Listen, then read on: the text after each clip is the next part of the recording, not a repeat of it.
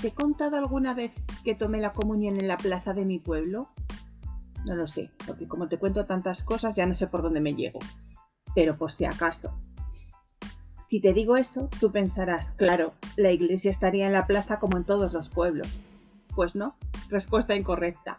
Sí que estaba en la plaza, pero es que la iglesia estaba de obras. La misa se celebró al aire libre, enfrente del centro social. Se pusieron los bancos de madera de la iglesia en la calle, se montó un altar, la sabanilla bordada con filtiré era muy bonita, recuerdo. Y así, un 10 de junio de 1984, tomé la comunión junto con otros amigos bajo un sol de infarto. Afortunadamente el cura de aquel año, llamado don Pablo, era de los rápidos y en media hora dio aire a la ceremonia. ¿Y por qué te cuento esto?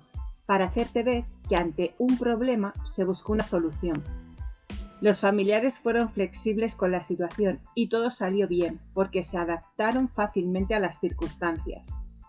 Y ahora te pregunto, ¿en tu casa rural eres flexible? ¿Ante algo inesperado buscas rápido la solución?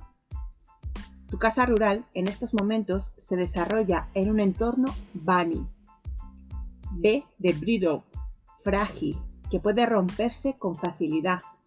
Hay que ponerse las pilas y pensar si eres capaz de crear algo nuevo y potente en este entorno. A de ansioso. No saber qué va a pasar mañana nos produce ansiedad, pero debemos saber controlarla y pasar a la acción.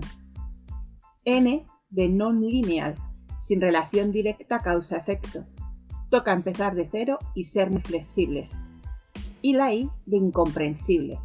Tenemos muchas preguntas sin respuesta sobre esta actual situación y hay que aprender a moverse con facilidad ante los cambios, sin cuestionar cosas que no tienen respuesta clara. Por eso este año, sé flexible con las políticas de cancelación. Aunque tengas un plan para el corto y medio plazo, cuenta siempre con un plan en la manga para imprevistos. Innova. Potencia tu creatividad. Pone el foco en las personas y sobre todo disfruta, que para dar felicidad, primero hay que ser feliz.